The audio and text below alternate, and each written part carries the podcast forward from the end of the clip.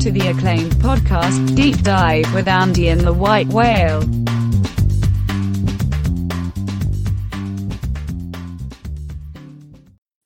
Welcome to the Deep Dive. NFL Week 5 is here. We have a quarter of the season in the books.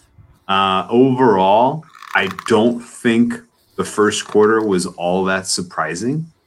Um, maybe the most surprising thing about the first quarter was there was only one game canceled because of COVID. So I guess good job to the NFL for getting uh, 95 or 90 something percent of your games actually played. Um, here we go into the second quarter of uh, of the 2020 season. Andy, before we get into these games, um, I think it'd be worthwhile to step back a little bit and look at some of the macro trends that are going on across the league, see if any of this uh, can help improve our process um, what are your thoughts about how your process is going so far through four weeks? Are there things you're looking to improve upon? Have you taken any meaningful lessons away from the football we've watched? We've watched a lot of football the last four weeks. yeah, I mean, uh, unders aren't good. Although we are we are currently riding a seven game under streak in the NFL. Regression comes for everyone. It comes for every man. No, um, like I joke about that, that I'm terrified of betting an under right now, but I'm still going to have to trust my numbers. After I make some adjustments, some pretty smart people have made some pretty good arguments to explain, you know, exactly what's going on with the, you know, Rob Pizzola, Rufus Peabody. I almost said Rufus Wainwright. It's a completely different person.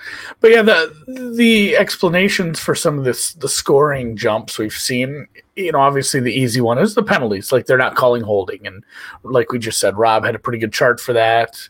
Um, Rufus ran some EPA numbers and it's it's it's like a point. It's like a point per game that we're getting from these penalties. So there has to be more to it. And I don't know if it's like we finally turned the corner.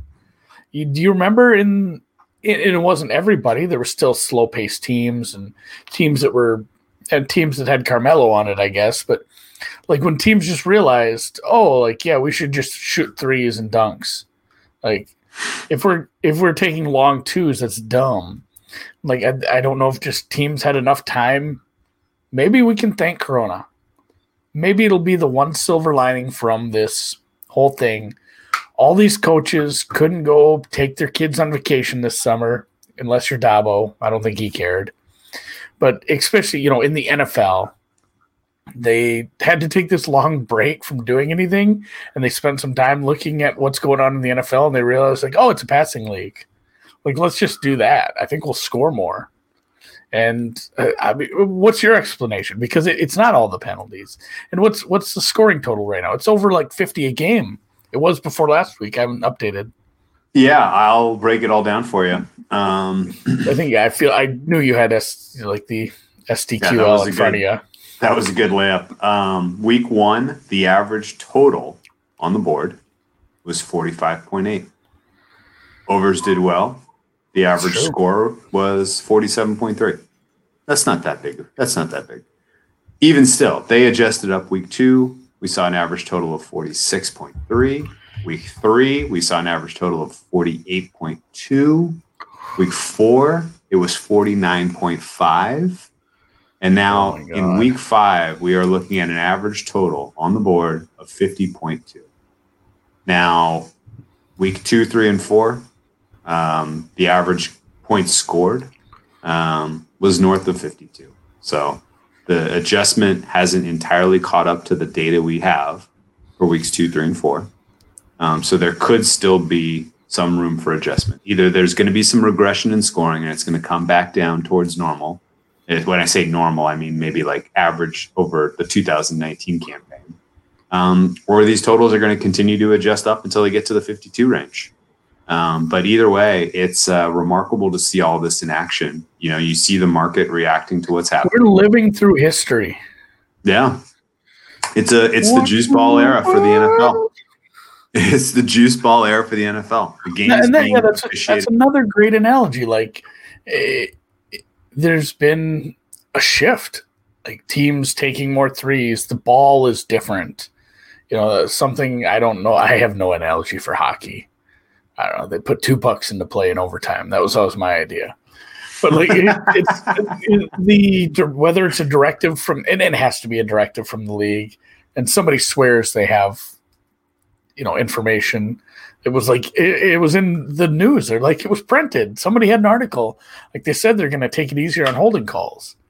So a directive from the league combined with teams slowly inching their way towards passing more, and then if you are able to hold and maybe that's the hidden part part of it. We're saying you know the the smart people took the numbers and showed it it only added about an expected point per game.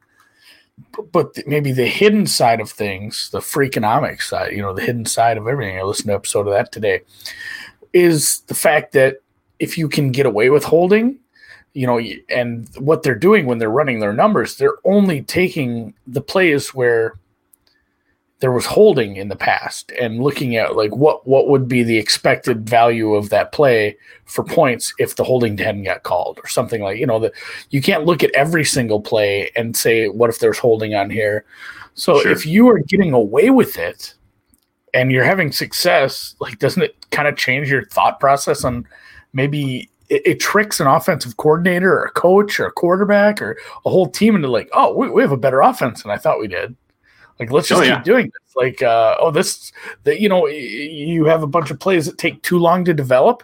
You throw them out. You say, well, this this sub package isn't working. It's taking too long to develop. We've got three penalties. We've got two sacks well, all of a sudden the penalties aren't getting called, the sacks aren't there because they're allowed to hold, and this package stays in. And it's probably, if it's something like that where they're holding the ball for a long time, it's a throwing package.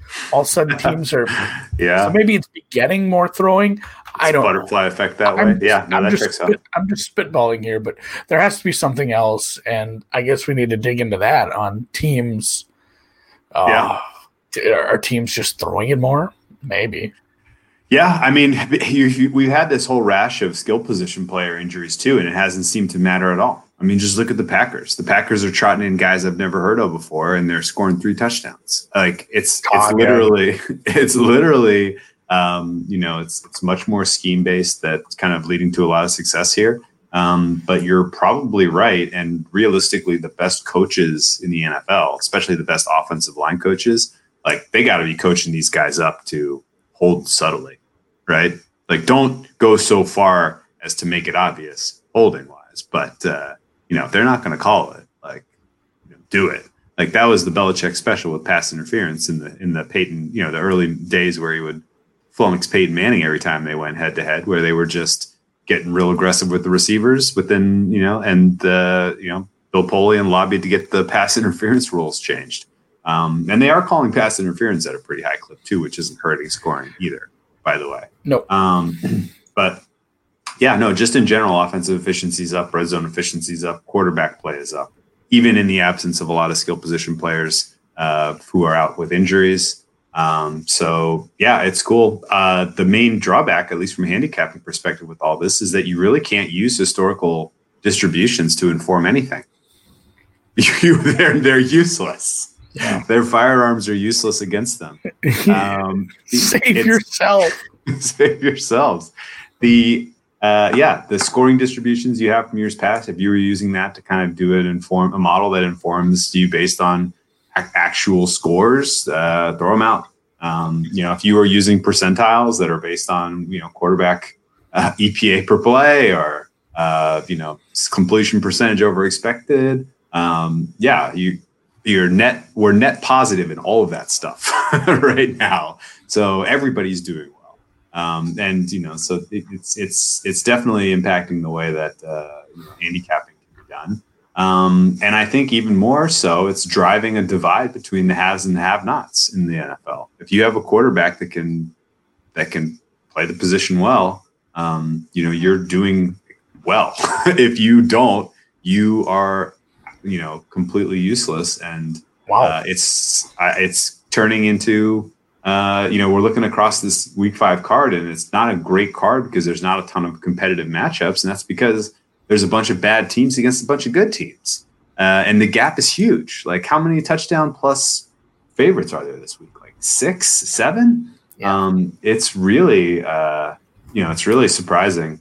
Um, but the gap between the top and the bottom feels bigger than ever. Um, and you know, I think I'm I couldn't find a dog to play this week. Did you play any dogs? Um, not really. Yeah, like we kind of agreed. Like, and you know, it was Minnesota, Dallas, some bigger favorites. Um, I'm looking at a couple other ones, or not Minnesota. Excuse me, Seattle. Seattle Dallas, Minnesota, yeah. Don't play Minnesota. But uh, yeah, there's a couple of decent sized favorites. I'm I'm fine playing. We played a couple big ones last week. I was more than happy with the performance of the Ravens. I'm not quite sure what happened with the Rams. Such is life. We'll get we'll talk about Yeah, that. well, we will get to that. I do too. So, but yeah, I'm. I guess it's the same thing as you see. I don't know. Let's say somebody posts a bet, and it's somebody smart.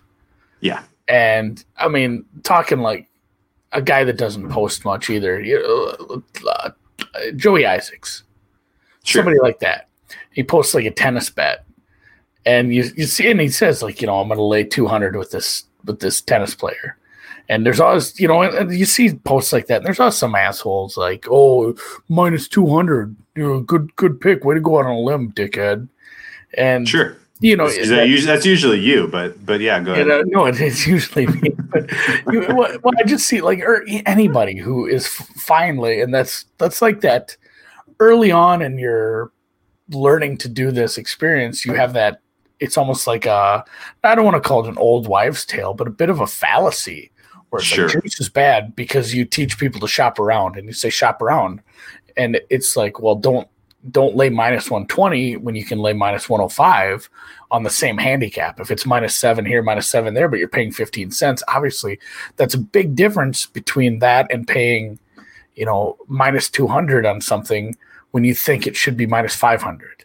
You know, the, the, the biggest thing is like the, the, ju- the juice, it, it turns into this fallacy where people like think automatically if you're laying a lot of juice, you're making a bad bet. You're making a dumb amateurish bet. You're being, you know, very public Square. you're being Yeah. square you're being you're just being overall you know dumb whereas the fact once you start looking at and you know obviously spread betting is completely different that is just where you need to shop and do your do your adjustments from your half point adjustments right? But when you are doing a money line sport like baseball hockey even tennis to a certain degree and you start th- not thinking of them as prices but as you know probabilities win percentage probabilities you know your your mindset is going to change on that. And then i think the same thing goes for these big spreads. Like Yeah. you can say like oh man laying the chalk betting the over because you know public betters or you know whatever you beginning betters or people you know tend to bet the over the public tends to like the over and the favorite.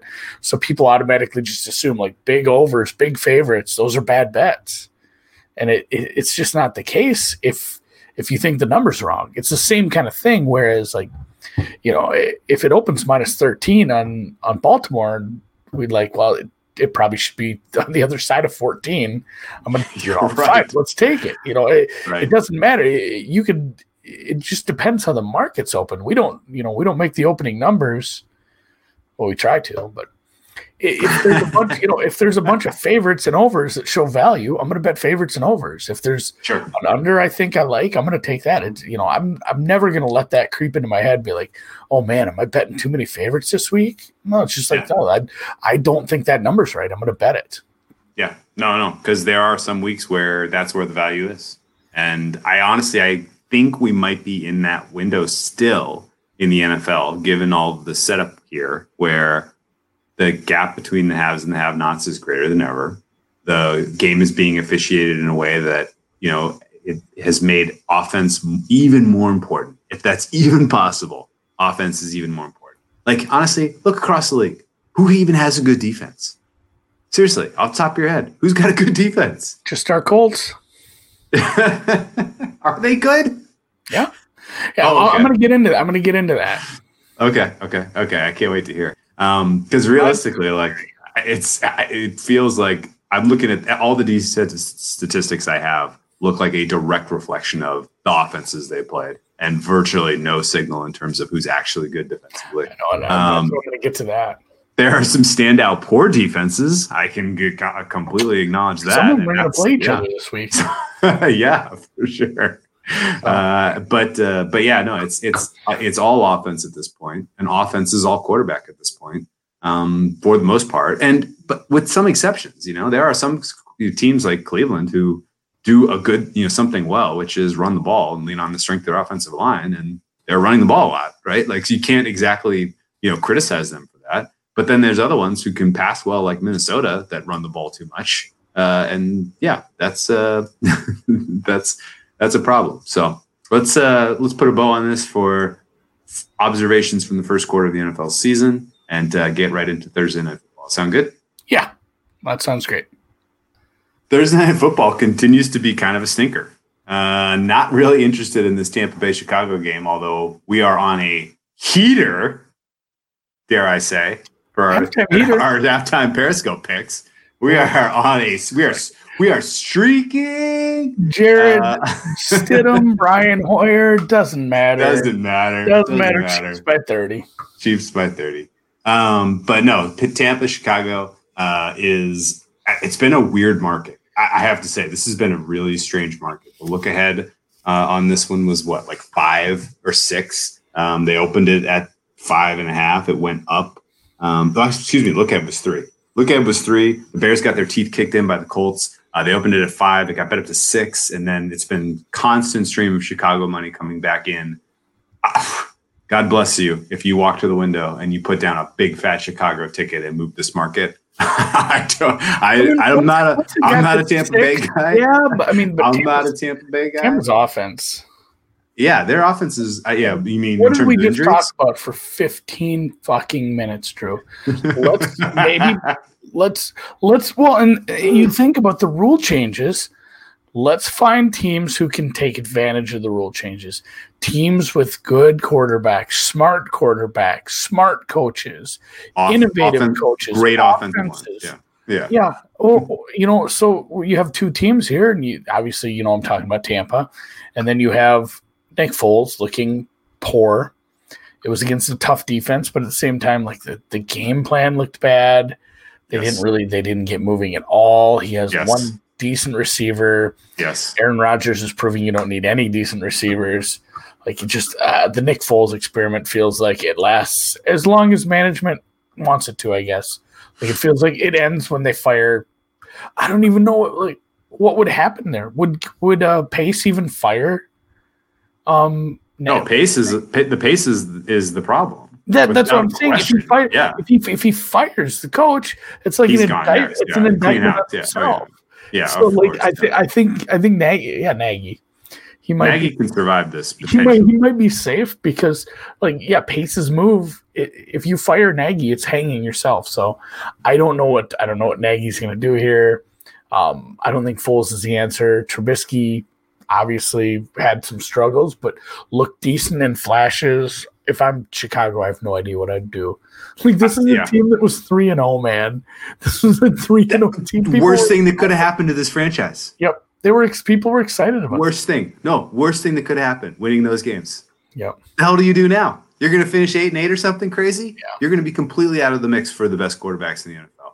You aren't going to be able to solve this problem the easy way whatsoever, and that's bad because obviously the pieces around these guys are decent enough that they can compete and win games, but it's it's such a problem at the quarterback position, and I'm shocked that people were willing to walk to the window and bet Nick Foles and Matt Nagy on a short week against Tampa Bay, whose defense they didn't look great last week. They gave up a million points to a rookie and Justin Herbert. Um, but overall, this season, I think they have some very solid pieces and some very solid players. And Todd Bowles is coordinating well. Um, it's a clear kind of middle of the top tier of NFL defenses, which means that they're a little bit better than an average defense, I guess. and uh, but the offense, absolutely, you know, Brady's playing well. The offensive line is playing well. Um, they have a bunch of injuries to their skill position players, but it has not mattered at all. And I don't know why this line is moving so heavily in favor of Chicago. Best of luck to you. I'm not Yeah, I mean. I guess if you want to make the case, I'll. I mean, I'll do 30 seconds devil advocate before we move on. If you want to make a case for Chicago having a really tough spot to start the Nick Foles experience from as a starter standpoint, like it was it's a tough defense. Like it's it's not an easy spot to play. Like especially in the NFL where there's so many bad defenses right now. Like and this isn't one of them, but at the same time it's not like a good defense. This is a middle of the road defense that might be trending towards the bottom the bottom half. Like I'd say they're floating right down the middle and eh, I don't know. Uh, I've looked I've watched part of these games at times they look comp, you know, competent. At times Tampa looks like they might be one of those teams that's to just not be able to hold leads and give up a ton of points. So maybe some people at 6, it's at home. Uh, I get it, I guess. At the same time I wouldn't have bet it. I mean, they dared they dared Justin Herbert to beat him with the deep ball because we hadn't seen him make the pass, and he made the passes. You know, they gambled and they lost. They you They know, have a they have a roster. Like there's a they're yeah, their run defense. remember the roster really- last year? Like it was a good team. It's been Yeah, a good team. They have good pieces of that team. Chicago isn't that team. for sure. Yeah, I mean, seven of the points they gave up to um to the Chargers were Tom Yeah. Brady's fault. Yeah. and then yeah, and the other the, a couple of the other big scores, big plays that really drove the scoring in that one, I felt like were you know they were gambles. And you know, I granted if you give Nick Foles the opportunity to hit a home run, can he hit it? Sure. Yeah, Seen it happen. Sure. Yeah, I've seen it happen. Um, and if that's the way they choose to play this game, then maybe Chicago is in this one. Um, But for sure, the uh, the total doesn't reflect that. It's a low total. Um, and took some Tampa under hundreds have steam. been a It's, little it's hot. kind of coming Yeah. back. Um, it's over 44 minus 13 at Pinnacle. So basically a 44 and a half Yeah. painted. Pinnacle's just indexed. I don't know. I don't know. I, my general sense is the there's not a lot of volume in, in these betting markets. I don't. I, and for Thursday night football, I just don't know if there a lot of people are applying this. Um, it's just so many guests, so many questions with how short the week is nowadays, and especially with the COVID stuff. So, um, Tampa, I guess, with the you know they're they're they're moving. You know they're they're, they're traveling. That's hard, um, but uh, I can't see any other disadvantage for them in the spot. Let's talk about Sunday's games, huh? Sunday, Sunday, Sunday at the top of the rotation card. Oh, we're both trying to we're both trying to put in the same number here. Yeah, we alternate. Don't you remember? Okay, I'll I'll do the next one. We'll take turns. We're trying to get these. We're we're doing it, and you know, let us know if you if nobody's using that. Maybe we won't waste our time with this. But if you do like having the the times in the show notes, so you can skip to a game that you really want to see. Let us know, I guess, because we're taking the time and we're fucking it up, and it's not even going that well. but we're trying our damn hardest. So the first one is Carolina Atlanta. Divisional games are back. It's been several weeks. This is uh this is a team I thought would look a lot better on Monday night. So you got a team coming off a short week. They were actually a scheduled Monday night. Oh, you jumped ahead, uh, way ahead. It's Carolina, Atlanta. Oh yeah, that the Atlanta wasn't. I thought you were talking about Kansas City, Atlanta. You're talking Yeah, about this this was a scheduled Monday night Okay. game. It wasn't Yeah. surprise Corona Monday night. Atlanta is indeed. There was two Monday night games, even if you're old like me and didn't stay up for the other one. But I really thought, I guess, that the offense would look better. I said, you know, this this team might be giving up points, but they still have a competent offense. And yeah, the Julio injury and whatnot, but same time, I, I don't know if that matters as much, nearly as much as I think Ridley surpassed him. Uh, certainly, I, th- I think a lot of people would agree with that. Carolina, Although Ridley dropped the the the uh, he dropped the the cover game ball. the cover ball. Yeah, you got he dropped the cover ball. Um, Carolina sneaky good. Maybe the, the joke you like we joke about this all the time when Saquon got hurt or anybody like that. And you say, does this make the team better? Because they're not, you know, they're not tied to oh shit, we got to run this guy because Gettleman loves him, or we got to run David Johnson because Bill O'Brien traded for him. You know, things like that. Geez, is Carolina better without Christian McCaffrey? Like they they kind of opened up the offense a little, playing it a little differently. And again, Teddy's not a bad quarterback. He's a perfectly fine starter in the NFL that'll just never he's never gonna like ascend to this level and take a team. You know, if he takes a team deep in the playoffs, it'd be something like you know a wild ass defense behind him or just some some weird luck like the Nick Foles year. So Yeah, it's a team, you know, I'm we were really, really low on him, and we're fine making adjustments on that. Did you see the Pizzola tweet about No. uh, some uh, Bill Bill's Nation is just the worst. Sorry if you're Oh, from yeah. Buffalo, but somebody went somebody somebody went and just grave dug one of his tweets from way way back about Josh Allen sucking, Yeah. and and he says and he just quote tweets the guy who said like oh is this tw- tweet aging and Pizzola's like I've made forty grand in the Bills this year. I don't give a shit if I was wrong about six. He just basically like suck my dick, and and you know that was fun. It was a funny tweet because he just you know wrecked that guy, but at the same time, it's it's it is true. Like Rob's not an idiot. He doesn't care what he said six months ago if if he feels differently now because it's hard earned dollars you're putting into these markets. And he's betting pretty heavily. Like, uh, I'm fine making adjustments on these teams. We were very low on Carolina. I've made, you know, I'm not. I'm not saying this is like some playoff team, but this is not a rollover team anymore. This is not Yeah. the team that we're saying, man, we don't. Uh, a big part of why we hated them was the uncertainty.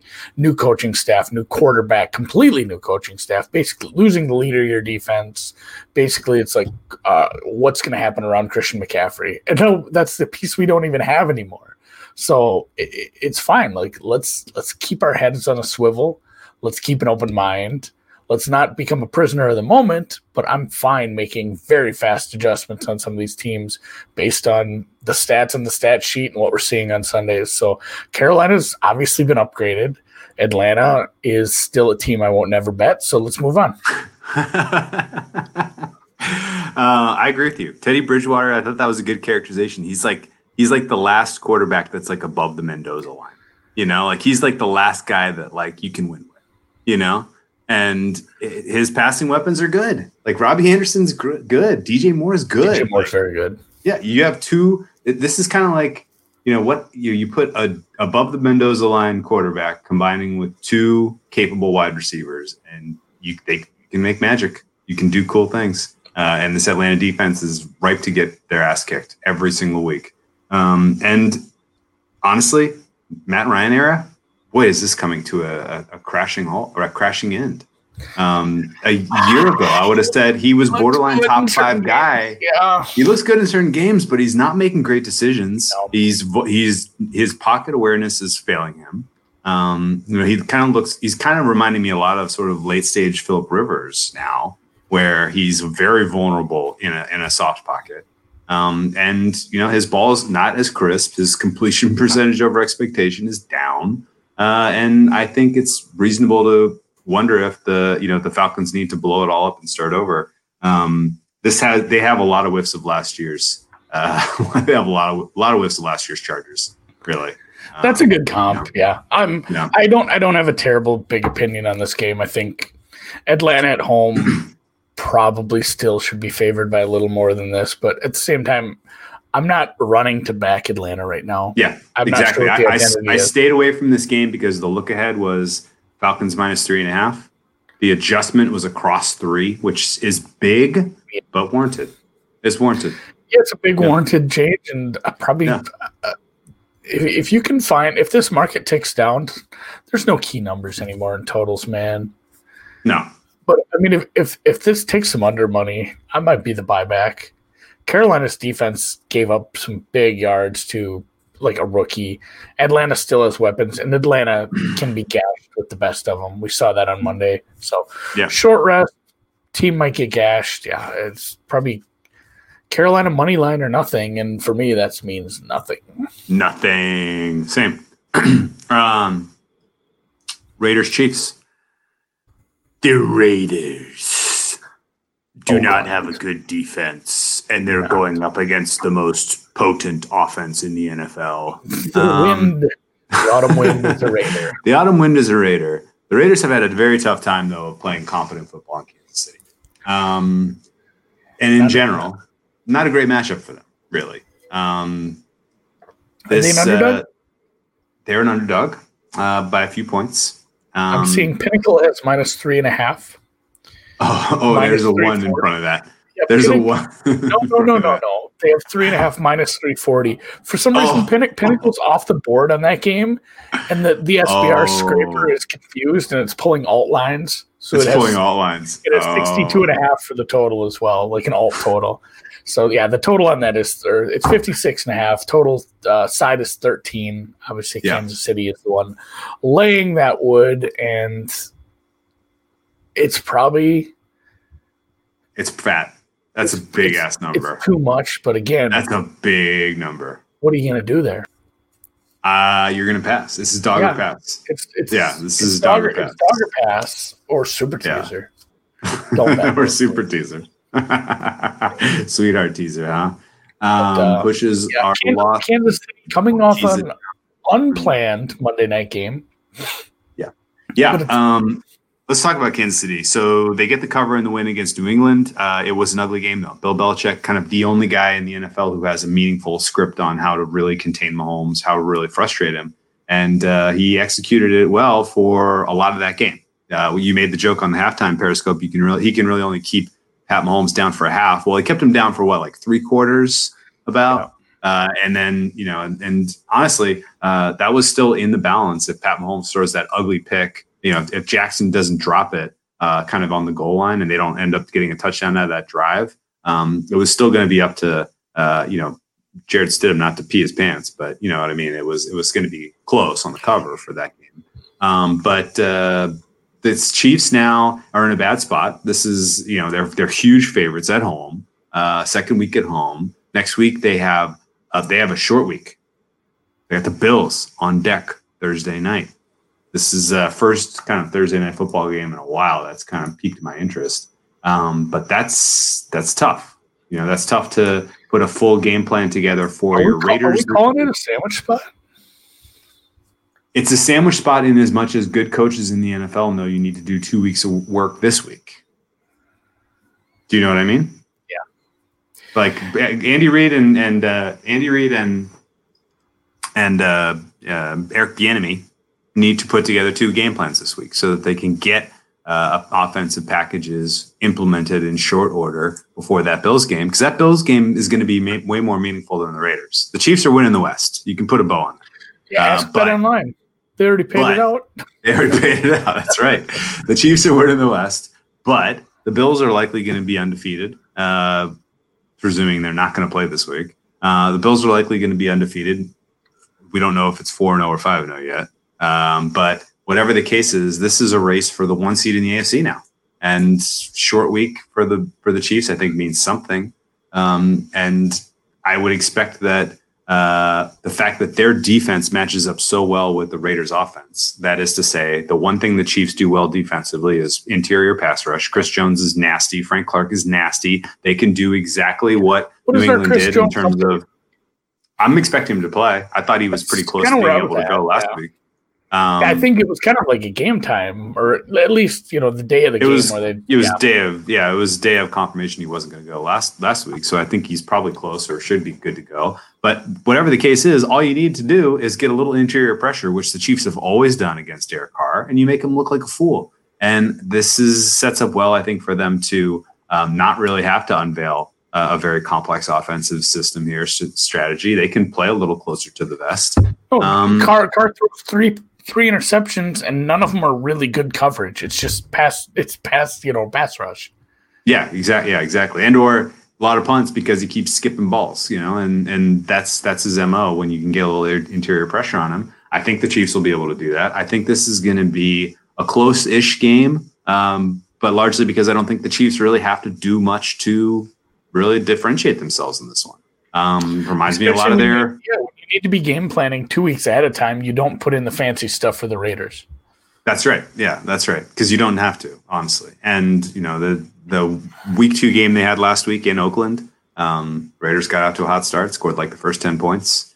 Uh, Pat Mahomes came back and scored 28 points in the second quarter, and that was it for the game. They put they, they called off the dogs, they ran out the clock, and they that was the final score, 28 to 10. Um, I would entirely expect that similar kind of factors at play in this game. Low scoring second half, probably. I'm eyeing this under 56 and a half. Can you talk me out of it? No, I uh, I would tend to agree with that too. Same kind of game script, game script that you would see, and by no means do I want to put Oakland in the same hemisphere as uh, the the Washington football team, but you know, similar game script to that, where a team just has the other team's number. And then, you know, in the Baltimore Washington game, it was just a case of a big talent gap everywhere. And you see, Yeah. like, you know, call off the dogs. Like, the, you're not throwing the 70 yard bomb to Reek when you're up late in the third quarter. Like, it, it is uh, a Hilaire game, uh, a short stuff to Kelce, just ball control. Like, you, you play the game that you would expect teams to try to play against you. Like, control the ball just to get the game over. Don't so you don't have to sit there and watch Derek Carr fucking stub his dick all day. Yeah, exactly. Yeah. So I'm, I, you know, once this reopens, assuming Pat Mahomes doesn't have COVID, uh, We're I'm taking an the under. We've, we've got a. I like that. I like that you went that way. Yeah, That's okay. like the Um, that's like the only under on the board. I there's there's one other one later. that's the There- o- that's the only one I'm. There's one other one later. I'll make a case for, but this one I'll actually probably That's bet. that's the only one I'm playing. Uh, right. And if I get 56 and a half and get under the key number of 56, That's, uh, that's something. you don't want to. You, you, eight touchdowns is doable. Nine, I don't. I don't. That's why I always buy the Um, half point. You don't want to ruin your psyche. it. Jesus Christ, people. Um. All right. I love it. I love it. I love it. Okay, go ahead. What's uh what's next on the old docket there? Denver, New England? Is that for real? Or are we just going out of order? You No, never real. You never ever want to go by oh that is rotation numbers out of order on SBR. Well, God bless your heart. I got it right, right? Yeah. So Okay. is that open? Four right now? fifty-five. that Four. Is that legitimately open? Uh, I don't. I haven't pulled up a book. to Let's assume it's let's assume it's Patriots minus eleven with Cam playing. All right. Yeah, I'm not going to spend a lot of time on this. There's better games, but uh, I'm not seeing it on the board for me at two books already. I would figure Patriots minus 11, minus 11 with Cam, minus six or seven with Stidham. I don't think Hoyer's an option after what we saw. I don't know. Did you who did you think was worse between those two? It was a toss up, man. No, no, for sure it's a toss up, and Stidham might be worse. In fact, I think Stidham is worse, but at the same time, he at least has upside. Like Hoyer's upside is that he doesn't die. He's old. Like you don't you don't want him like passing away on the field. I guess. Okay, so Getting rather than it. breaking rather than breaking down this game, you tell me, do you make a move for quarterback if you're Pats? Because No. I mean, Cam Newton, Cam Newton's recovering from an injury, man. I know he's not going to have another COVID bout this season, but he's still somewhat fragile. I think I think you stick with Cam. It's And Cam or nothing. He's your entire season. It depends on Cam's health. What what are you gonna go pick up? Like the Trubisky thing was a joke. Some chumbalo posted that, but at the same time, like wh- what? I mean, I guess I can agree with it. Make a deal with the Saints. Yeah, that wouldn't be the worst thing. I don't know why they didn't know that before. The Patriots get stubborn at times. I think they can get stubborn with the best of them, but at the same time, there's a chance, and it's tight because you do have the lag in testing. But there's a chance he could play. I don't think he does play. I think we see something else. But um, yeah, I'd stick with Cam. Well, what injury does? I think Cam was fine. No, no, no. I'm Cam is fine. I'm, but he is still uh, over the length of this season. You are marrying yourself to Cam Newton being healthy for the next 12 games. What? uh, You did it before the season. Why would you change it now? Like, what? What has changed materially besides the fact that you know your backups are worse? That. Yeah. that. I, I think plenty of teams have bad backups. I, I guess maybe make some moves on the waivers or see if you can steal somebody off a practice squad. If you think you can make an upgrade at second or third string quarterback, but no, yes, you're going with Cam, especially the deal you got with him. He's so team Oh friendly. yeah, no, no, no. The That I agree with 100. percent Like, I- I just mean as ba- I just mean for backup. Yeah, I just mean for backup. No. You're, you're you're basically Oh, saying I thought you were or- talking about replacing Cam. No, no, yeah, for sure, no, yeah, no, for sure, you're looking for no, something. no. Oh, I don't know how they feel about Stidham. We didn't. and Stidham didn't get a fair shake. Like we haven't seen enough of him yet. He sucked. Yes, he looked terrible. There's probably like it's it's his parents and one DFS guy who thinks Stidham's good. Like there's three people on the planet that think Stidham is good. I love I love Siege, but God, he loves Stidham. I I don't think he's good. They already got but again, nicknames for him. He threw that one touchdown pass, which was pretty average in my opinion. Oh, yeah. Everybody was Yeah, Stid the kid. Oh, yeah, there was yeah, it was it was yeah, run, run, run, run, a long run, and then a four yard touchdown pass. And he- interception called back by penalty. yeah. I mean it was Yes. it was something. Yeah. so yeah i mean let's yeah let's let's talk about washington. I i think i'm fine with i'm fine with making a move for a backup quarterback. I would probably look to have something better but at the same time you don't want to have to use a backup quarterback. Yeah i'd, I'd be more than happy that if cam you, you hope cam plays. I don't think he does. Probably 50 50 maybe Yeah. less than that for this weekend just because of the timing I don't know if you need to worry too much about him practicing. I'm sure he can stay in shape on his own. And I don't know what you're putting in. You know, I don't know if you need to install a ton of different offense or if you can do it over Zoom with him. So, clues. Okay. Okay. No, I mean you can probably roll out the same offense you used against the you know, the Dolphins week one. Like you don't really need to do anything special. And you got a bye week next week. So you know, it's it's you know, we'll see. Let's talk about the Washington football team and another backup quarterback. Uh, we're gonna see uh, another we see another quarterback benched. Uh, this one's kind of wild. I don't know if I entirely get this move now. Uh, I don't know if Washington really has their head on straight in terms of their future, their franchise. Um, I watched a lot of that Ravens I don't think Washington Haskins is game. bad. Haskins was actually kind of figuring some things out. Uh, he has a he has chemistry with Terry McLaurin at least. Um, you know, and he doesn't have a ton of weapons. The offensive line is a huge problem. You know, you got a young quarterback who's constantly under duress and he's not playing well. Like that's not surprising. And and to kind of after the fact after you've made this move for Kyle Allen, who we know is not good, um, to kind of come out and say it's because Haskins was, you know, didn't understand or didn't have a full grasp of the kind of the playbook. That's a really weird and unnecessary throwing the kid under the bus. Um, you didn't have an off season. You know, you're installing a new offense without an off season. A kid, who, you know, for a kid who got minimal snaps is in college even, uh, and didn't get a lot of attention in terms of development last year. Like we know his development was fucked last year because of Jay Gruden. Yeah. So it's it's weird that uh, It's a weird doing move. this to him. It's a weird move. And Kyle Allen, uh, if that's even a neutral in terms of play ability, uh, I'll be surprised. I do not think he is an NFL quarterback in any way, shape, or form. I don't know why they're picking him, and I'm now very interested in this Rams number. But it's their third week traveling to the East Coast in four.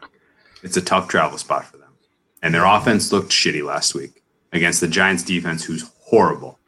So we really need to dig into what's going on with the Rams before laying this many points on the road. I think, um, and kind of specifically, can the uh, Washington football team defense do the same sort of you know same sort of stoppage uh, that the Giants did, which was surprising to me. I thought the Rams offense was going to run amok. I thought Yeah, we- that Aaron so Donald much. was going to have a game. Game. I thought Aaron Donald was going to be in uh, you know in Daniel Jones' back pocket, forcing multiple fumbles. Thought Jalen Ramsey was going to be you know picks taking taking picks to the house. It was just an underwhelming performance from whistle to whistle from the Rams. Um, actually, really from the first touchdown to the whistle because their first drive they looked great, um, but then never really again had the same dominance in that game. Do you think uh, that their offense, you know, they snap out of the funk in this Washington game? And do you have a general feeling on what's going on with the offense and why they looked so bad last week? I think they should be fine. Yes. That's it. That's the whole. That's the whole tweet. Um, we we did we did make a case for. I agree with that. I agree with that. so we did make a case for the East Coast to West Coast to East Coast back to the West Coast, and then playing a terrible team at home. Like, are you really gonna install the big, you know, uh, give the guys some easy practices. Let's not Yeah. go throw the kitchen sink at them. Let's not install a whole new offense and put in a whole bunch of new packages for this week. We got the effing Giants coming to town. Let's just go out there. Let's grind out a game. Easy win. Let's not uh, not make anything fancy. Let's not bust our ass. We've had a really rough schedule, and again, it continues back to the East Coast again. Not an easy travel spot, but again, another easy team. I don't know. I think you see more of the same, just like keeping it vanilla. Because who do the Rams play next week? Um, well, they're back home in super Actually. slow SoFi Stadium. Um, Niners. Niners, big game. I, if Garoppolo isn't, yeah, if Garoppolo isn't back by uh, this, oh yeah, they, aren't home. They're they're in San Francisco. It's- God, yeah, dude, they got a four. They got a four and five. They have a bad schedule. Ugh. Yeah, What I'm is not- up with that?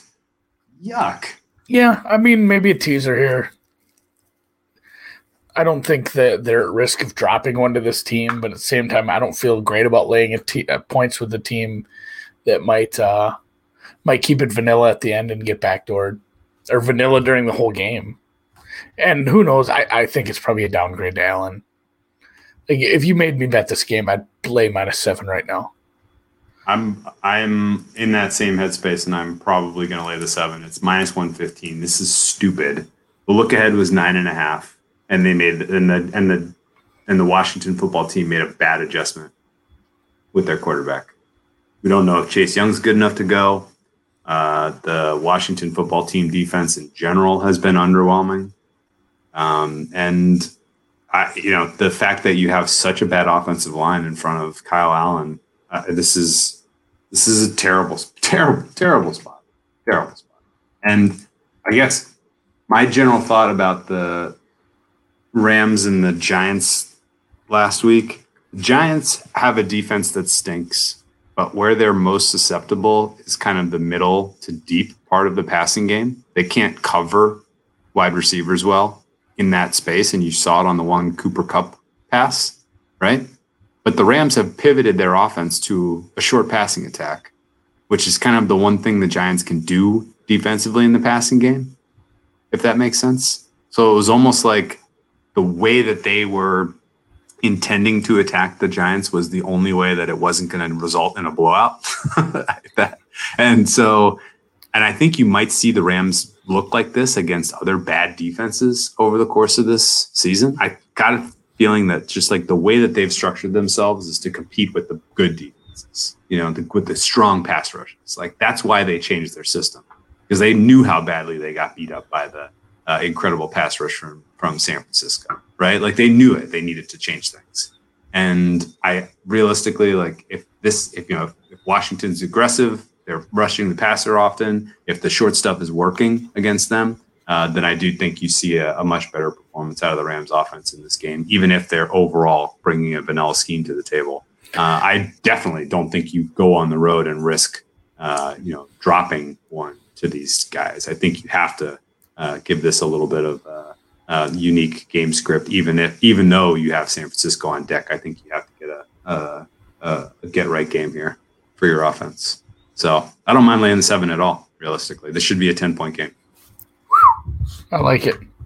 Okay. Yeah, and if uh, if we see pressure, it's usually going to be a little more outside pressure from Washington. We still don't know the health of some of those pieces up front, and the the Rams have been better up front. The Rams' offensive line has played a lot better this year, especially compared to the beginning of last year when things were real rough. So, um, yeah, let's move, Strong uh, agree. move on to You want to put a bow in the Bill O'Brien era? Yeah, Jacksonville, Houston. Um, this is one, and I do have a lot to say on this. Not a lot to say on the game, perhaps, but there was a couple people that were pretty fucking excited to go bet Houston. Like, oh man, let's it's time time to bet Houston now. And you know, it's like the knee jerk thing. And I guess I've had stuff like this too, where I've thought about something, and then you think about it a little more, and like, oh man, like, is this even? It's not even like an upgrade at at all right now. Like, it's still the same coaching. You know, Bill O'Brien was a terrible GM. Like, he, Terrible. he All time, all time bet. Go watch the go watch that scene in Misery where she hobbles him. Poor James Caan. That's what he did to this franchise. Dude, Miami is looking their chops. Oh. They're they're getting like really good draft picks out of that that trade. That you know, Tunsil's a great piece, but man, Miami's going to end up with a really high draft pick out of Houston, who was you know one of the teams that was um, looking good to you know possibly make the playoffs again. Somehow they won the division a couple times under him, but yeah, it was more the by accident. They had some talent, you know, the good pieces on The division was defense. weak. The division wasn't something to be writing home about anyway.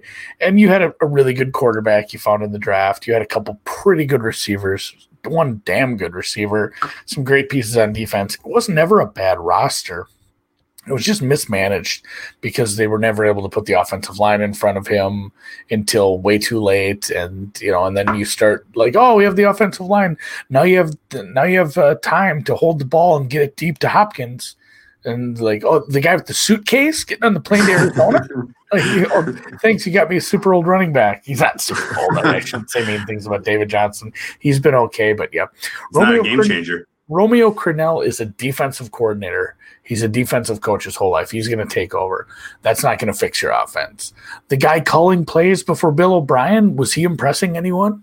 Like were No. you were you impressed early in the season? As they- No. you know they lost to good teams, yes, but they weren't looking even reasonably competitive at times, especially on the offensive side. So you're going to go to the same kind of play calling. You're having an interim coach. Like there, there's no reason to go back Houston right now.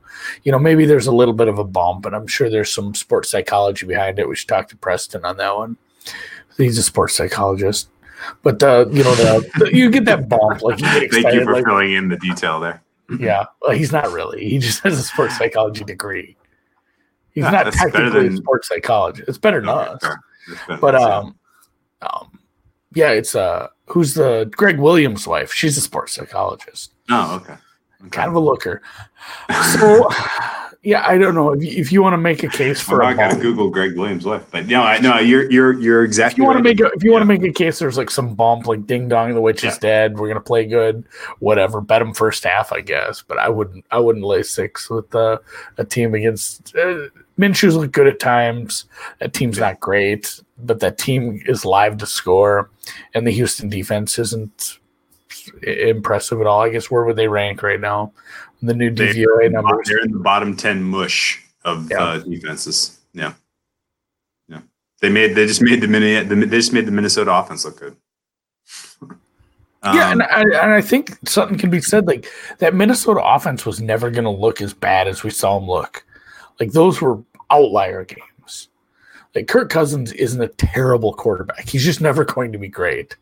Um, Jefferson is looking good. Thielen's always been good. They have two good tight ends. They have a great running back. There's a lot of pieces on the Minnesota offense. That team is going to give up a ton of points this year, but they're they're not going to look like they did the first couple games where they were not scoring. So I, I don't have a problem with them giving up some points to Minnesota. But Yeah. at the same time, they gave up a bunch.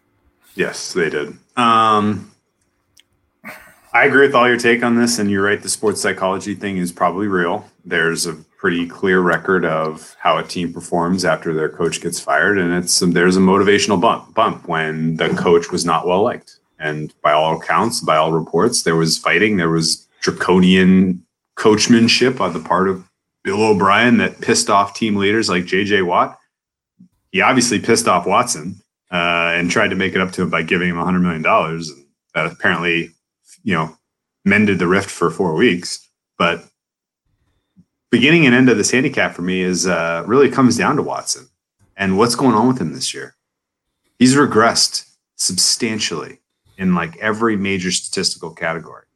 And the only real thing different from last year to this year uh, is no Hopkins, which makes me very concerned that my grade on him and my perception of him as a clear top five quarterback in this league was married, you know, or was informed a little bit, you know, a little bit too much by the fact that Hopkins made him look more accurate than he is. And I'm going to be watching very closely some of his um, completion over expectation numbers because there was just so many passes, so many drives came to a screeching halt against Minnesota, against Pittsburgh, uh, against Kansas City week one. where he just couldn't make the pass. I mean, you know, granted his receivers were dropping things too, especially in that Kansas City game, but he just couldn't make the deep intermediate pass. Uh, you know, get his guy, uh, you know, to convert those longer third downs. Um, and you know, his offensive line is failing him. Uh, and I think some of that is because his receivers aren't creating as much separation, getting as open. Um, and I don't know that that changes just because you fired Bill O'Brien, who was a uh, you know who was a terrible general manager and uh, had a poor concept of how to sequence and run plays. So uh, this is dog or nothing. I don't want anything to do with Houston in this spot, but um, I can't find enough good reasons to back uh, Jacksonville, especially with some of their key defensive players ailing. Um, it looks like Jack, Myles Jack, and Henderson are going to go. Um, it looks like Hayden will not. Uh, but no, I don't think so. either way, it's uh, it's still not a great defense. If Houston does have any motivational bump, you know they can they can cover six. So uh, I'm going to steer clear of this one. I'm going to ask Cheetah on Twitter right now. Mm. Ask resident sports psychologist. I like it. I don't know. If Uh, I have nothing. but- Yeah, what's a fair price on whether or not Buffalo Tennessee will be played, uh, and what should Tennessee's penalty be for violating the COVID rules? You ever see that 30 for 30 on SMU? Death Death penalty. penalty. Death penalty. You know what? Um, Death penalty. uh, Houston has two teams now. The Oilers return. The Oilers, we do, we do a That's unprecedented penalty. unprecedented penalty. The Tennessee franchise is folded. Houston is granted a uh, expansion franchise, which they can call the Oilers because nobody's using that name. It's like getting the new Browns back, and Yeah, man, like and uh, the world Oilers is treated. Texans are going to be lit. Oh my God, crosstown rivals, and the world is treated to the uniforms of the Oilers. A lot of the youngsters don't remember how fucking awesome the baby blues with the red and white. Those are really those good are uniforms. Um, in all in all seriousness, no, uh, they should forfeit this game. Probably lose a draft pick. I have no idea. Like probably Yeah. first round pick and forfeit the game. Hmm. I don't think Uh, it's played. They had I- a second case. They had a second one this morning that is now kind of in the air. They're saying they're going to retest that person because it's like uh, might be a false positive. But at the same time, that and I said this off the air. I've said this to other people. This wasn't a couple pictures for the you know Indians going to a bar or wherever they went, or some some players going to the casino. This was a team activity. This was Yeah. this was put together by the team. So you had coaches, you have staffers, everybody's out there. You're you're told you're not allowed to practice, and you do it anyway as the team. Like it's one thing for some players to screw up. For it to be that high level, like the NFL, swift justice. You have to just like they did with House in the NBA bubble. Like, all right, you're done. Nobody and nobody else is going to goof around if that's the case. So, I Yeah. would say swift justice. Yeah, forfeit and a draft pick, and like I. I doubt they play. Uh, so the Buffalo Bills get a free win. Is that fair? They were going to get a win anyway with all the guys on on COVID IR or Yeah, whatever. We're gonna lay the points with Buffalo here. That's the, I was dying to. Yeah. that's the only that's the only downside to this. We were gonna bet Hmm. Buffalo and we were gonna win. It was a free unit. If Up you had a pre, if you had a preseason Buffalo plus one and a half on the look ahead, uh, is that greater to win because of the forfeit? Is there an actual score goes in the book, right? Oh, thank you, thank you for this layup. Yes, I watched the shout out Jon Bois. I watched the scorigami video, and the official rule is a forfeit goes down as a two nothing win. I doubt the books would grade that as a win, though. That would be hilarious. The, the, the best would win. be if it was look at it was like Buffalo minus two and a half, and they graded it as a one. they, they, they free rolled your ass. Oh. Tennessee covers Yep. by Ten- the hook. Tennessee by the hook. Yep. Unfortunately, Five Dimes is no longer with us. Otherwise, we would have to worry about that. So, they would Yeah, avoid the Tennessee and grade the Buffalo. so. I, and you know what? If if they play that game, maybe we'll we'll tweet out some thoughts on that or tell you why we bet it because we I will. it. I dig it. All right. Well, I'll tee up. Uh, I'll tee up this next one. All right. How many more weeks in our lives do you think we will be afforded the opportunity to walk to the window and place a bet against uh, elite Joe Flacco? This might be it, right? Yeah, that that AC joint isn't going to take forever to heal. Um, just right off the like, let's cut through the shit. It's a downgrade, right? It is. It is absolutely. If there, there was If- people if- trying to make him case that Hey, an upgrade. if if the Jets if the Jets had a t- eh, the Colts offensive line, if the Jets had the Browns offensive line, if they were just a, a monster unit that could this is the protect, yeah. could give him, they could afford him all of the time in the world, they might be able to take some deep shots and hurt the hurt the Cardinals. You know, they may be able to, they would be able to probably. But this offensive line for the Jets is such a problem. Their skill position players are nowhere to be found. And Joe Flacco is going to be a sitting duck back there. Uh, you know, if there was, uh, you know, I, I if there was a prop on over under Chandler Jones uh, sacks in this game, probably like two and a half. Um, you know, he should snap out of his funk. Uh, and realistically, uh, you know, Cardinals are getting some defensive players back. Kyler Murray is going up against a passing defense that has virtually no ability to stop what he does in the passing game. Uh, this is a perfect matchup for Arizona's offense to get right. Uh, and I would expect that they leave the Jets in the rear view mirror um, pretty early and pretty easily in this one. Um, I laid seven and a half off the open. I feel like a dope because it got down to six and a half. I bet more six and a half. Uh, so now I'm double dipped on this game. Uh, Joe Flacco better not, you know, better not screw me here. Um, and honestly, I'm, I'm marginally worried about this kid who's backing him up, somebody Morgan. Uh, I did a little bit of research on him, and there is like there's like He's some not ready to positive buzz. There's not there's some positive buzz. If Joe Flacco sucks, or if Joe Flacco gets his his clock cleaned and knocked out of this game, and Joe Morgan comes in and backdoors the six, seven and a half or six and a half, I'm gonna be pissed. Um, but this game should be ten. The Jets in their current form, you know, they they are at the bottom of the NFL. Um, I'll cold water. Just Arizona is taking a step back from last year. The defense, the defense is still not good. You know, they're, they're too dependent on a couple of players. They have big, big holes in the defense. Offensive line still not got their shit together. Um, and Kyler has made some bad decisions, but at the same time, I, I can't. I'm not saying like I'm going to bet on Joe Flacco in 2020. Like uh, that's just you know counterpoint, counterpoint. I guess. Um, Ari- Ari- Arizona's yeah, Arizona's look tough. This is probably a get right game. Joe. Flacco's not even healthy. He's been dealing with back and neck shit. Joe- Like, my my neck, my back. You won a Super Bowl. why, don't you, why don't you tell me about your Pittsburgh Steelers and why are they only laying seven? I don't know. Lord knows because the, the Lord wants me to have some money. Um, I, recency bias. Philly winning a game. Philly having a, a wild second half against our wishes and winning that game. I guess is is there some bias built into that? Getting probably getting Alshon back. I guess that's a, a little bit of an upgrade, but at the same time, it's it's a bad matchup. Like if, if you want if you want Wentz to be good, you need him not running around getting hit, running around under pressure constantly.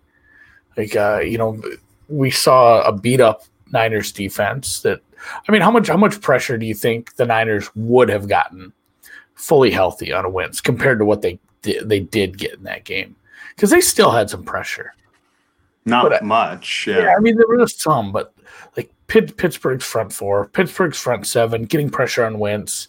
I think that's a, a key to making him look horrid. I think this is probably a game we see some turnovers from Wentz, probably some poor decisions from Wentz. I mean, it just it's it's in Pittsburgh, yeah. The the number is Pittsburgh at home, off the bye. yeah, the number is just markedly wrong. Like, let's say it's one and a half. Make the make the home field one and a half. Let's give them a half point bump for having a bye. You can say what you want about the bye not being planned. They still had a long, you know, once they called the game, all right, we have a long time to prep for Philly. We can sit here and watch them play. Uh, was that Sunday night game? Yeah. Play a Sunday night game. We can just keep prepping. We've had, yeah, off a bye, off at home. I just don't, I don't know how I can make this less than, yeah, less than like eight and a half if I look at my numbers. Like seven's a gift. I hate to say that. like we're just gonna bet favorites. We're just we're just laying chalk everywhere. But at the same time, my numbers don't like this. Um, Philly with that sec, with- Philly with the receiver issues they have against a better secondary. This isn't a, Ahkello Wi- Witherspoon and the the corpse of I don't even know if some of those guys played. Man, uh, keeping track of the Niners roster is like a full time goddamn job right now. But it's a better secondary. It, it so is. Yeah. Let's just say it's a better secondary. It's a better defense as a whole, and the offense is you know getting there. Ben looked a little yeah. rough the first half of the first game, but he's starting to get comfortable. He's had a week to rest his elbow, and they have some weapons on offense. I love the fact that they're not just turning into some running team again, that they're having, you know, that they have been back. that's that's pretty much all you have to say about it. It's a it's a way better offense because they're not dealing with the shit from last year where you're just wasting good receivers. I think they have some decent receivers, decent tight ends, decent running back. The offensive line's been looking good. Like it's kind of an ugly team because they haven't like blown somebody out yet. They've let teams back into it, but at the same time, it is going to take time to get Ben acclimated back into things with no preseason, being a forty-year-old quarterback or whatever. Uh, but at the same time, you know, I, I, I can take all the negatives I want against Pittsburgh. I can't make this number less than eight. Yeah, I don't disagree with you. Uh, and I would have played it, except I feel like I have a better angle of attack on the over. Um, your points are irrelevant that Wentz was under duress against that Niners defense. And if the Niners were fully healthy, it would have been even worse. But he did show some kind of his telltale trademark escapability, you know, where he does the thing, rolls out hard, you know, you know, gets gets his feet off the ground instead of getting tripped up and uh, you know, does his Houdini stuff where you're like, how in the hell did he avoid a sack there? Uh, and then just chucks downfield and makes a nice throw like that. There's there were flashes of that against San Francisco that I think um, you can take away as a positive if you're an Eagles fan. Um, and the fact that he's getting weapons back in the passing game has got to be positive.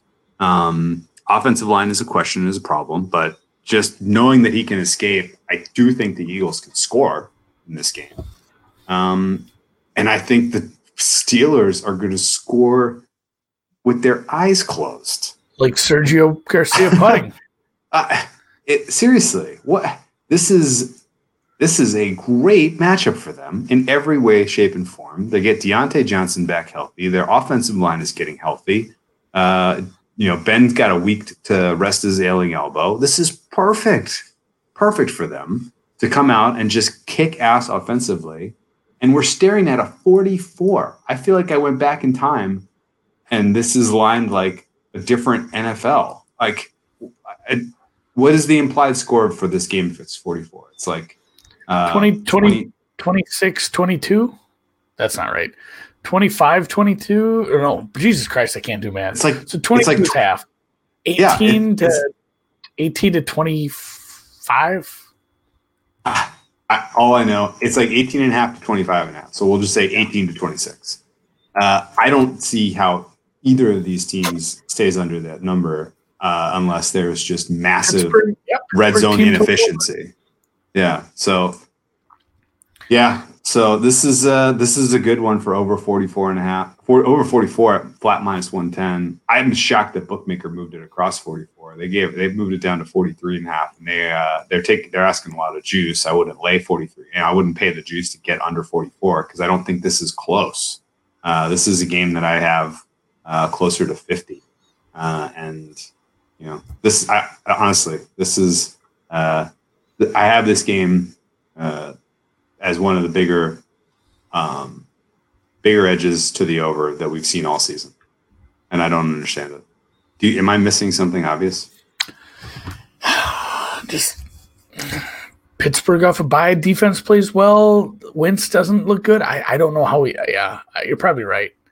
Like Pittsburgh should score in bunches. It's kind of my thesis here. That offense should look good. That defense has struggled at times.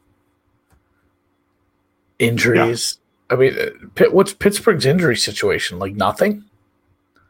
Basically, they have a couple of um, couple of guys who are dinged up um, on the offensive line still. But yeah, you, you had that offensive line. I knew they had something.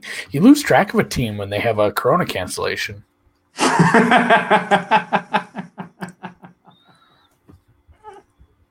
That's a good point, man. Uh, that's a great point. All right. Well, over 44. That's my favorite total of the week. Um, I could see it get that way. Probably won't, but good. Why don't you tee up the uh, the other? Uh, oh, ooh, we got a, an AFC North, AFC uh, a black and blue division matchup. Throw out the records because we are looking at a divisional game with a big damn spread. This one is a little And a high damn total. Yeah. This So is do the do the flip flop. You've got Baltimore was what 14 on the road. yep. So they would have been, let's just, let's call it a point and a half both ways. They would have been 17, 17 and a half at home. Yes. So Cincinnati's roughly four, four and a half points better than Washington. Seems like a lot actually. It kind of does when you say it out loud. They got a win, which was impressive, but at the same time, Jacksonville is, you know, a they couldn't get out of their own way in that game. yeah, Jacksonville couldn't get out of their own way. Jackson and Jacksonville, I'm not sure Jacksonville was stopped. They scored in like every drive. I think that Both sounds teams, right. both teams scored so much. It was just a really bad red zone performance, actually, by both teams. Playing uh, just a couple bad defense playing against each other and giving up a shitload of points. A lot of them were field goals. That game should have probably had, you know, 15, 20 more points than it did. We had some bad red zone performances, both sides. Hmm. Um, yeah, are we upgrading Cincinnati off that win? No. No. But No. at the same time, are we? You want to lay it with Baltimore again? Who do they got on deck?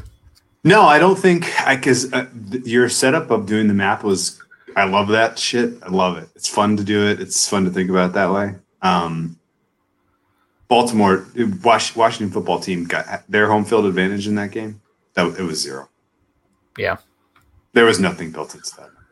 number. that was zero, and you know, reasonably in this game, Baltimore home field advantage. I don't know, maybe one, probably zero. I mean, this is not. This is you know, we're not in a uh, in an era where home field advantage really means much unless it's a very specific situation. This isn't one of them. So, um, really, uh, you know, if you're telling me there's a point, point and a half difference between Cincy and Baltimore, I mean, between Cincy and um, Washington, that sounds fair.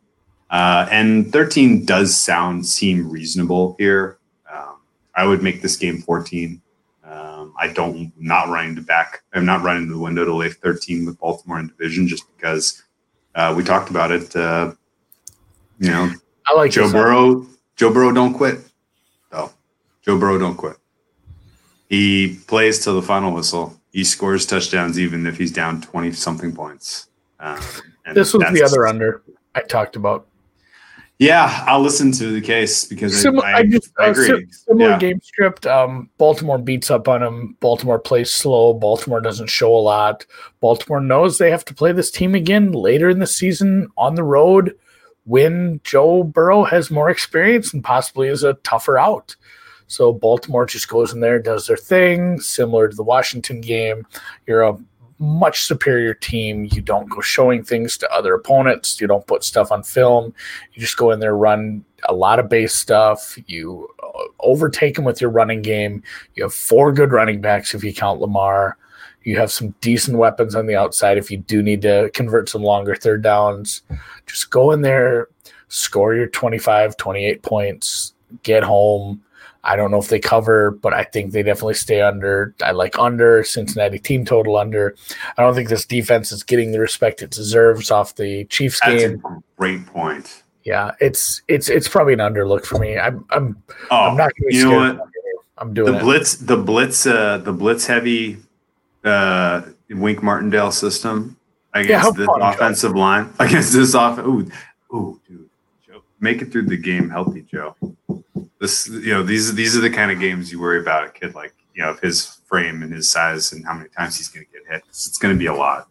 Um, yeah, I I agree. Under is a solid. Under is a solid solid look. Um, I don't know if I'm going to play it, but I agree with your points.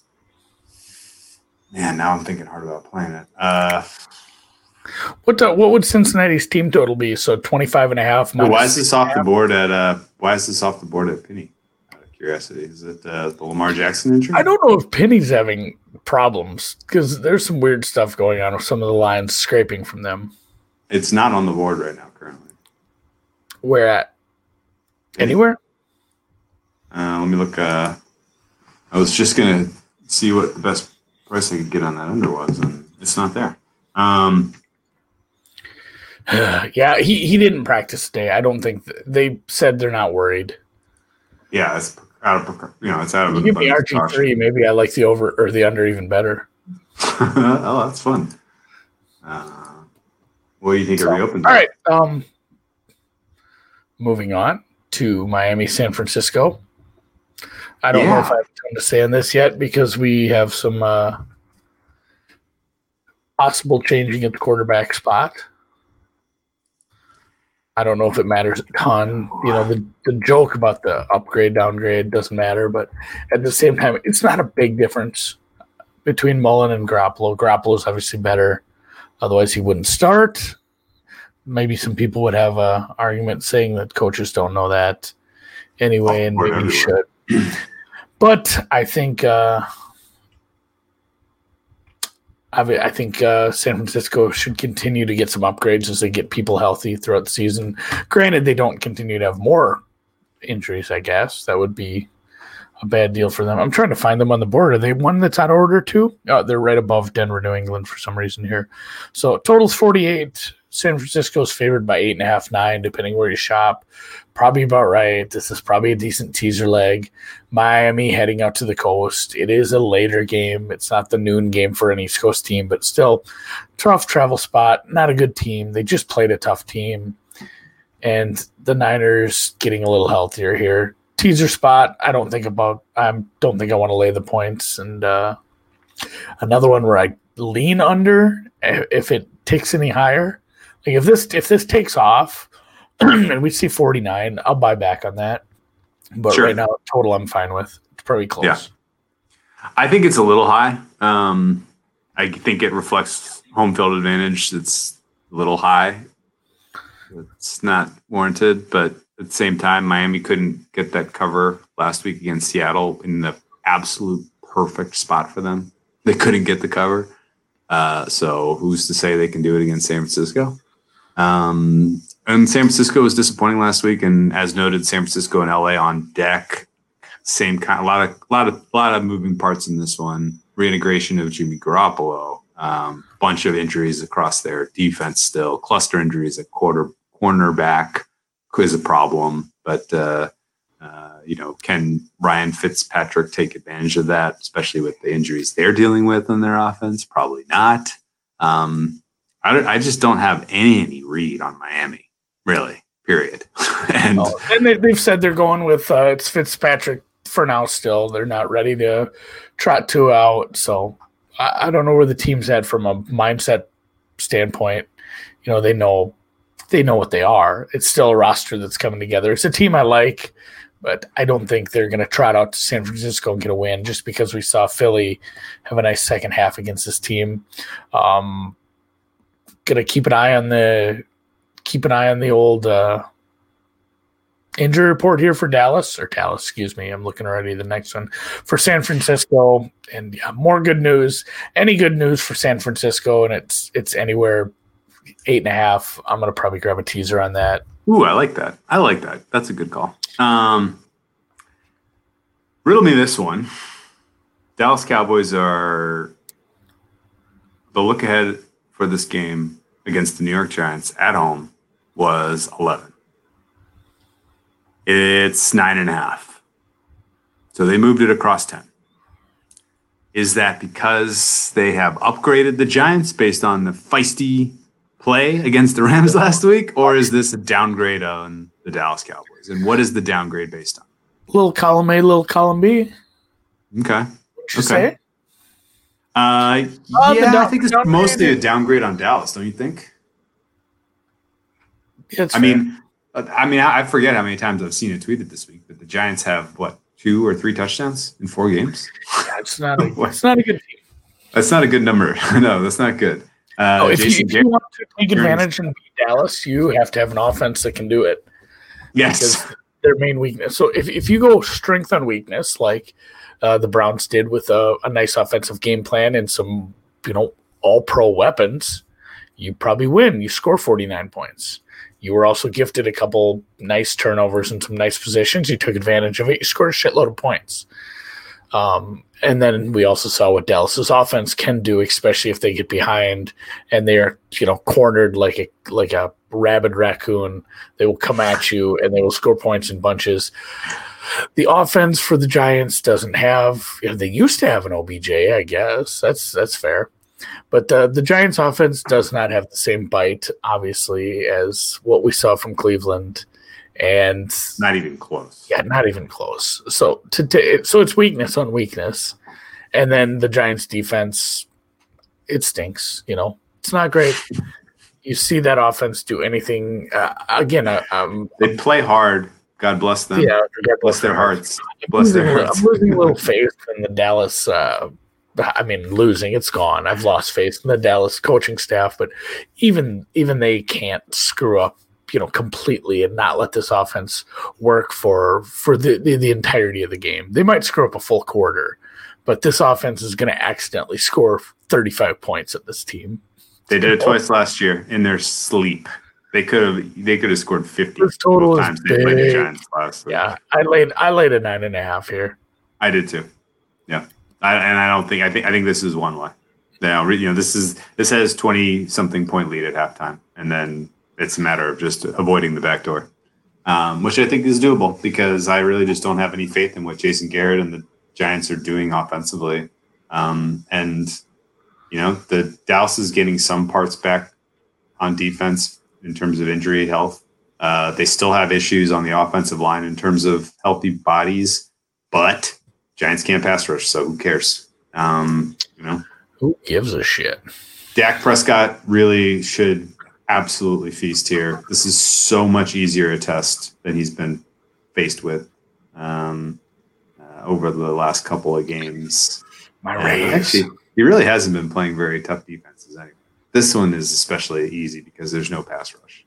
Um, so it's uh, it's going to be fun to see him see what he can do. I think Dallas can score 49 in this one, uh, and I wouldn't bet the over because who the hell knows what, kind of point output you're getting from the Giants? Might not be enough to get this home. So lay the points with the favorite. Yeah, it's, it's a big number. Okay.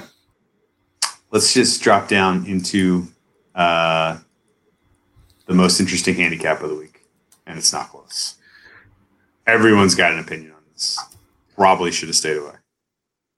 Yeah, no, we got in early. we got in early uh, on the Colts at a pick 'em, recognizing that there was going to be some market movement in that direction. Two, yeah, just two way. This is a two way action market. There's two way. Oh, yeah. oh yes, there is, and I get it too. As this got closer to three, I was kind of looking around like, all right, do we buy back on three or or what? Because this is going to be a good game. Like this isn't, uh, you know, anywhere. Like I wasn't going to buy back on uh, Bears against the Colts. Uh, I wasn't going to buy back on. Um, Vikings against the Titans. You know, there were some other short prices we got that were going to cross three that I was not considering buying back on. Um, this one is for sure one that I was because Indianapolis has a couple meaningful injuries, and I don't know if Darius Leonard's going to take the field. Uh, they're missing a second linebacker had thumb surgery this week, probably, um, and that puts a ton of pressure on the defensive line to match up against what will be their toughest test, which is the Cleveland offensive line, who is performing very, very, very well so far this season. The key advantages, really, though, for Indianapolis and why I thought pick them at minus 110 was a fair play and why I still think it is a fair play um, are Baker Mayfield still, you know, his numbers have looked great relative to what we expected from him this season. But uh, the defense that he's facing with Indianapolis and what they're doing with their cover two scheme, the resurgence of Xavier Rhodes, which is something I never expected to say in my life, um, are all going to be tough for him. And I can see this being a poor matchup for him in the passing game. Um, it's exactly set up for him to show us bad Baker. It's exactly set up for him to take chances, throwing into tight windows, into zone coverage, and giving up, uh, you know, giving up backbreaking picks. And you know, if Cleveland rolls in and it's just like, okay, fine, we're just going to run. You know, we'll just run and you know control the clock and dictate the game. Um, you can only do that so much with Baker at quarterback. He's eventually going to try to take a shot, and I think that's going to hurt them. Um, Indianapolis plays keep everything in front of us defense. Uh, that works well against this type of uh, this type of a quarterback, in my opinion. And uh, I think Indianapolis's ability to run and put away a lead is real as well. That seven minute drive they had in the fourth quarter against Chicago was just a thing of beauty. I know it didn't manifest in a touchdown, but it took so much time off the clock and really prevented Bears from having any meaningful shot to come back in that game. And it was awesome. No reason they can't do that again here. Cleveland's only strength on defense is Myles Garrett. Um, you can neutralize him with your pass protection, which has been fine so far this season. Indy's offensive line is top five in my opinion. Um, so I think Philip Rivers is going to have time. He's you've got some emerging passing threats and who have kind of stepped up into the absence um, of you know of Parris Campbell and um, and Pittman. And uh, I think Indianapolis is going to be fine offensively in this game. And if anything, they're due to regress positively in terms of red zone red zone production. Um, they've been uh, kicking way too many field goals instead of scoring touchdowns, and I think uh, Colts can, uh, you know, convert a couple this time, put a little scoreboard pressure on Cleveland, and force Baker Mayfield into the bad passes. And I think that's why they ought to be the favorites, and that's why pick one ten was a fair play. Do you have any other thoughts, or have you have you wavered at all on this? I, I, ha- I have because, because of the injuries. Yeah, like Leonard's not going to be great. It, um, my main thesis on this was it goes back to like the the Green Bay thesis, and I'll I'll use this one because I was right. But we talked about Green Bay going into Week Three, and we said Minnesota's secondary is horrid, and he torched them.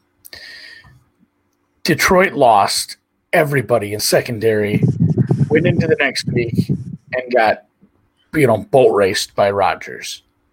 And, you know, they're playing with a bunch of replacement players. So it's like, is Rodgers good or has he played nobody for a defense, especially secondary wise? And I said, you know, it's hard to tell. And you gotta you gotta almost look at some stuff outside of I don't know, it's probably impossible task I'm asking, is looking at a team outside of who they're playing it, it's hard to judge a team because you can only play who you're playing. And I said like a really a really good offense a really bad offense might torch those teams because sure. their secondary suck. But a really good one would too. And it's hard it is hard to tell the difference. And that's where you gotta make some judgment calls based on other things. And we kind of came to the agreement that we still thought Green Bay would be a good offense. And I think a lot of people are ragging on the Indy defense. Like they're getting too much love. They honestly are you know the the metrics saying it's the best defense in the league because it's not. It won't be. At the end of the year, I don't think it'll be the best defense in the league. But people are taking it too far the other way, saying, "Oh, they haven't played anybody." You go oh, opponent adjusted, or look at who they played for offenses. Of course, this defense is going to look good. Well, I think that's silly to go too far the other way. Like, yes, a bad defense might look good against bad offenses, but a good defense would too. It's the same thing, both two way street. So I think this defense is better than than some of these people shitting on it think. But at the same time, I'm I'm a realist. I don't think it's the best defense in the league, nor will it be at the end of the season. So I was more than happy to back a much better defense. I, I you know, you're not going to see anything like we saw against Dallas. Dallas is a sieve. Dallas was getting smoked eight ways from Sunday, every which way, deep, short, running game. People were wide open. Indy can keep things in front of them. Uh, that said, if if Leonard and Leonard's hurt, he's not playing. We see a couple of these other injuries continue to go. I can buy out of this, and honestly, I have a cute middle if I really want, I guess. But I could buy out of this for virtually nothing, and that might be the way to go because Cleveland's a good team. So, um, I like I like how you could play against them though if the defense steps up and you go ball control with Indy running the ball, long drives keep that offense off the field. That's a good way to beat them. But at the same time, I can see the points for Cleveland backers in this one. Yeah. Okay. Um, Cleveland's been very, very lucky in terms of turnover uh, luck, not just where, not just when they've gotten them, but where on the field it's set them up. Um, and that that added in the same breath as Indy's defense is going to regress. Well, so is Brown's turnover luck. Um, you know, factually, the Browns passing offense is average. Actually, the Browns passing defense is below average. The Colts passing offense is above average. The Colts, uh, you know, so in terms of all of the passing game matchup check marks, everything favors Colts. Colts passing defense is elite so far. Xavier Rhodes. Do you think he was hurt last year? You think he was having some kind of weird personal thing going on? I don't know. Because he's play he's playing he's playing really well. And two years ago we were singing his praises. He was a high draft pick. He was very good from the get go. He was great, like shutdown great at times against some high end high end wide receivers. So perhaps I it wouldn't break my heart to see him play good again. I like the guy. Cornerbacks are weird, man. Remember when like Darrelle Revis went from the really high to the right now? Corner, cornerbacks, cornerbacks are weird, man. Weird, you ever man. see what's going on in the dollar so, bill, dude? They're so weird, man. One year, Darrelle Revis is like the best of all time, and then he goes to Tampa and he can't defend anyone. Like, no, there's there's a weird system, um, you know, system related impact, and just kind of overall, uh, you know, how is the overall system set up, and who are the other pieces around you that I think affect perception of cornerbacks um, because it you know their their their quality of play changes so dramatically from year to year. It's very tough uh, to figure out who's good and who's not. I'll tell you that much. But right now, I've every every piece of data I have on Xavier Rhodes is that he's good. Rhodes closed again, so go figure. You know you could you know you could use a good Xavier Rhodes right now. Your Minnesota Vikings. Yeah, especially this week. Especially this week, they could use a good Xavier. How does this so. game set, set up for you? Minnesota? Yeah. It sets up that they have a bad secondary, but the offense is figuring stuff out. So both teams should score. And let's see what the to 50 fucking seven and a half. Wow. All right, so let's uh on to on, yeah on to Chargers New Orleans. No, that's uh that's a high total. But uh, again, oh, yeah. you're gonna get you're gonna get in the way of that. Uh, the the way the secondary has played for Seattle, that's the there was a you you named it the Matt Stafford thesis when I brought it up. Like, is this Seattle secondary going to be the reason Russell Wilson finally gets his MVP award? Because he is not. It's the opposite of what we talked about in the Baltimore game, where they they ethered Washington early, got out to a you know 15, 21 point lead, 14, 21 point lead makes more sense with the way they score things in this league. But, uh, and how we kind of see the going against Cincinnati, same thing. Just get out to a lead, coast to the end, get on to the next week where you play another, you know, a more competitive game or something. You know, the, this is a one and three team. That should be how it is. It should be how it is every week for this team. This offense is clicking right now, but the defense is so rough the secondary is so beatable. They're getting scorched up and down by basically anyone who's playing them. And yes, they've played some good offenses, some teams that have scored some points in other games.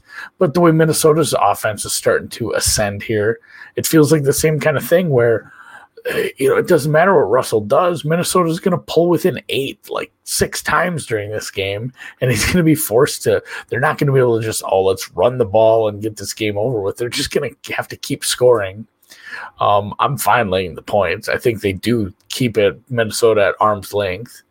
Like it, it, this is another one where I can't make the, you know, Minnesota traveling here to Seattle, night game.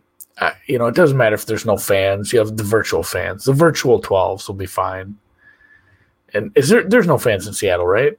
No. I'm trying to think of the stadiums that let them. No, fan, no fans. Um, Miami's the Miami or the Florida governor DeSantis says like that they can have all sixty two thousand if they want. And the, even the Dolphins are like, no, like that's that's not good. We're, We're not going to do thirteen. That, but yeah, the you know obviously you're not. This would be such a. What would the, would you make this line different if there were fans on a Sunday night game in Seattle? Do you think there'd be a bump?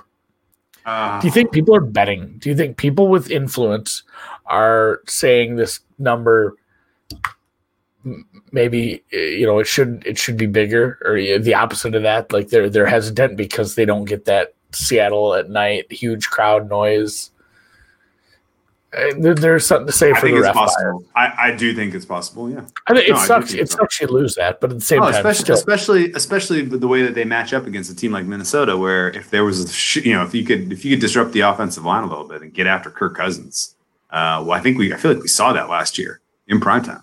And uh, you know, Kirk Cousins did fine for a lot of that game, but he eventually folded. Uh, Yeah. and a lot of that was because of the crowd. So, so yeah. Plus, Kirk Cousins is Kirk Cousins. So Seattle, Seattle minus seven over 58. Minnesota team total over. Kirk Cousins interceptions over. Hmm.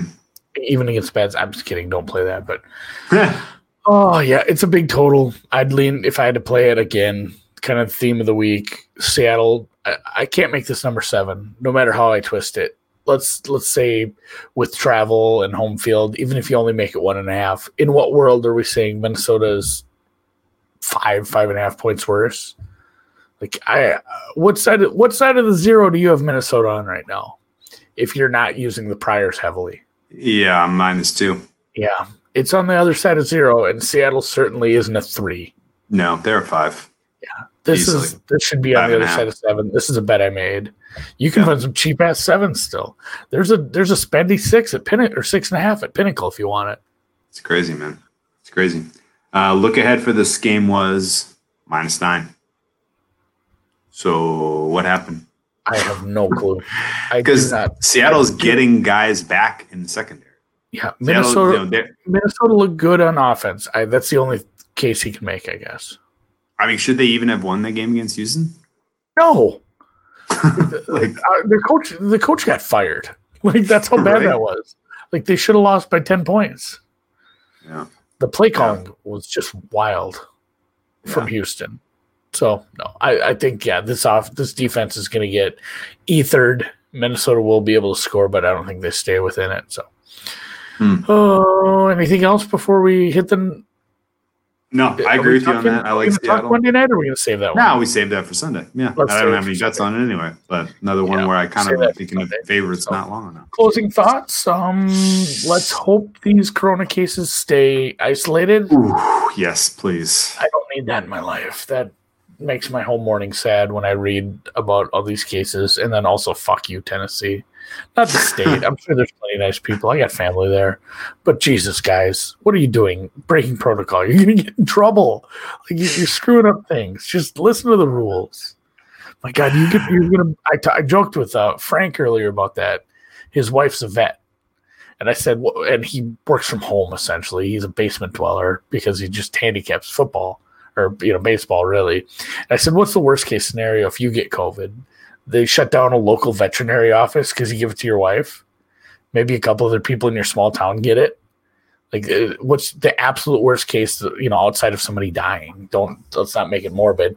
And he's like, yeah. I said, well, the worst case for some of these assholes in the NFL, if they go screw around and they get this, and we don't follow protocol, is we shut down a multi-billion-dollar industry. Like, let's not screw around with. Don't screw around with my football, Yeah, please. For real. For real. And and right. everyone else. Like, nobody should. You don't want veterinarian office shut down. Don't No, don't don't be reckless either way, no matter what the consequences are. I think that's good advice. Unless you're young. Like I was reckless when I was young. I'm not going to tell you not to do stupid shit. I should be a multi-time felon. We'll leave that for another episode. Let's talk. we didn't have a secret scope play. Oh no, a team total. We didn't really have one. didn't really nothing. Those are kind of organic. Nothing really came to. uh I mean, who was our favorite offense? Oh, yeah, I- Seattle's team total gonna be like thirty-five. 32. Yeah, you can't play that. You can't play that. That's a tough one, No, even though they probably hit it. can't play that. No, Um, nothing, nothing this week. It's not if, it doesn't come organically. it can go. hold on, hold on, hold on, hold on. Hold on a second. Um, what about Tampa Bay on Thursday Night Football? Twenty-two. Super low number. Just get it out of the way right away. Probably hits at halftime. We can gloat at halftime when it's like twenty-four nothing. Am I missing something about that? The Bears defense isn't terrible. They're getting some guys back. Like uh, The other one that stuck out to me was the Rams, but I laid the points with the Rams. Should we have just bet the team total? So that would be 22 and a half plus three and a half, 26. 20. Yeah.